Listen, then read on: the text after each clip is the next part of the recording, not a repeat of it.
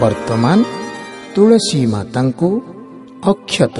ଅର୍ଥାତ୍ ଅରୁଆ ଚାଉଳ ଏବଂ ପୁଷ୍ପ ବା ଫୁଲ